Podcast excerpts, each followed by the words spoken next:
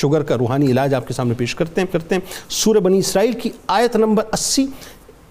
تین ماہ تک بلا ناغا صبح و شام تین بار پڑھ کر پانی پر دم کر کے مریض کو پلائیں انشاءاللہ شوگر کے مرض سے شفا مل جائے گی